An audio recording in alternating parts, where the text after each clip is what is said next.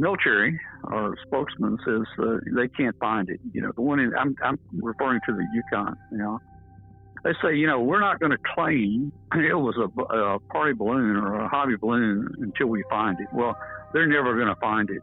It is made, uh, the, the material is so thin, we have to be very careful handling it or it'll, you get a hole in it. It's a one mil thick, that's one thousandth of an inch thick. The little tracker that we built, and the one flying was a little bit larger, but the tracker we built, again, is postage stamp size. Now, when that rocket exploded up there, uh, it probably vaporized that little balloon. I mean, there's no pieces of that balloon's going to be found. And probably, even if the tracker didn't break apart, you're never going to find a little one inch square thing down on the ground somewhere uh, out in the middle of the water or the snow.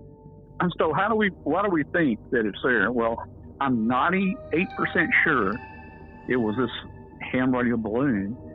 And, you know, maybe 2% it could have been an alien. You know, I don't know. But I think it was, an, I think it was a ham balloon.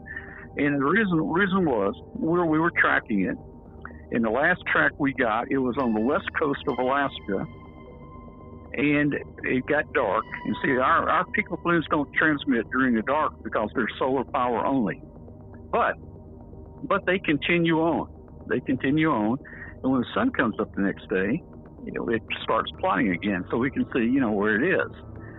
Uh, and the NOAA prediction uh, for that flight put it across Alaska and right exactly in the Yukon, right here between the two little cities where the military says they shot down unidentified object.